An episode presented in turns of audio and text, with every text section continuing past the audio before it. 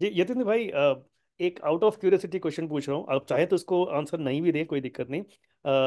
आप जब बॉस के आने में गए तो एक शायर का कमरा आपने देखा होगा, एक पोएट का कमरा देखा होगा, जहाँ से बहुत सारे गीतों की रचना हुई होगी।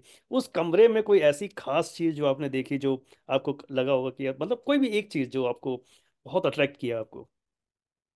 मैं आपको अपना बचपना बताऊँ। हालाँकि मैंने वैसा कोई काम किया नहीं है, बहुत अच्छा सवाल किया है, मैंने लिखा नहीं है।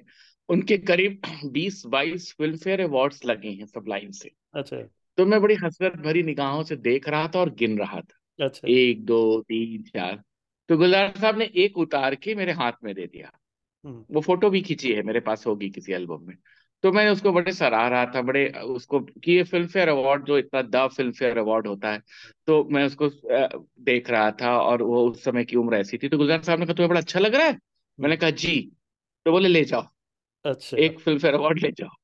तो मैंने कहा, गुलजार साहब, ये तो आपका है, आशीर्वाद दीजिए कि कभी मैं अपने हिस्से का इसको लेके जाऊँ।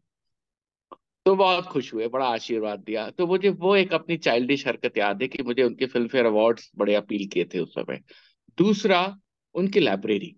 अच्छा। और मैं पहली बार शम्स तबरेजी बुल्ले शाह बाबा फरीद सबके जो कलाम लगे थे अ, मुझे याद है पाकिस्तान के संगे मील पब्लिकेशंस के बड़े मोटे मोटे जल्द जो उर्दू और उसके हिंदी के थे और वो रखे थे। तो मुझे देख के मुझे लगा कि कितना पढ़ते हैं किताबों के बीच में डूबा हुआ व्यक्ति। और सबसे बड़ी चीज़ थी सादगी। जो चीज़ ने मुझे अपील किया मैं उनमें इंटरेस्टेड था, वो मुझमें इंटरेस्टेड थे। वो मुझसे कहते थे, क्या लिख रहे हो? नई कविताएँ क्या लिखी? बरखुरदार कुछ कविताएँ सुनाओ। तो मुझसे कविताएँ सुनते रहे। फिर मैं उनके लिए पुस्तकें लेके गया था। उस समय तक गिरजा देवी वाली पुस्तक आ चुकी थी। बाकी सब बात की प्रोसेस है जो उनके सामने आई किताबें। तो कुंवर नारायण जी पे मैंने काम किया था, वो लेके गया था। तो बहुत, जैसे एक एक एक एक बहुत अच्छा पाठक देख के किताब, नई किताब देख के खुश होता है। मैं कौन सा इतने बड़ा व्यक्ति था जिस किताब को बहुत अप्रिशिएट करें, आदमी गिफ्ट भी करे तो उठा के आदमी रख देता है। आजकल अपने नए रचनाकारों को देखता हूँ कि वो दूसरे भाव से देखते हैं। गुलजार साहब ने बहुत सम्मान दिया और एक लेखक की गरिमा से मिले, एक नए उभरते लेखक को उसके पेडेस्टल पे रख के कि तुम ऑथर हो। उनके दो चार मित्र उत्र होते थे, सबसे मिलाया, अरे, देखिए, ये हमारे दौर के नए शायर हैं, लेखक हैं, हिंदी में लिखते हैं, मेरी मुलाकात इनसे अमेरिका में हुई। तो वो एक एक बॉन्डिंग बन गई, एक सहजता की बॉन्डिंग बन गई। और ये यकीन मानिए, मैं कटसी में मिलने गया था शुरुआती दौर में। मुझे बिल्कुल नहीं पता था कि गुलजार साहब मेरी रचनात्मक यात्रा का हिस्सा बन जाएँगे। मैं दो दो किताबें संपादित करूँगा या जो अभी किताब आई है हज़ार राहें मुड़ के देखी वो कभी वजूद में आएगी। ना आपकी हिम्मत होती है ना आप कह सकते हैं।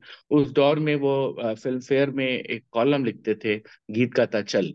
हम्म। तो एक सॉन्ग के बनने की कहानी करते थे। तो हम्म। मैं उस पर उनसे डिस्कस करता था। तो मेरे कहने पे उन्होंने दो चार गानों के फिर डिटेलिंग की। मैंने कहा मीरा का वो गाना बाला मैं बैरागन होंगी। इसके बारे में भी बोलिए।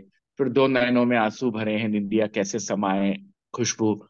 तो मैंने उनसे कहा कि गुलजार साहब इन गानों की भी डिटेलिंग करिए। तो फिर वो जब कॉलम आता था तो मुझे मेल पे भिजवाते थे कि फ़िल्म फेयर का इशू आ गया है।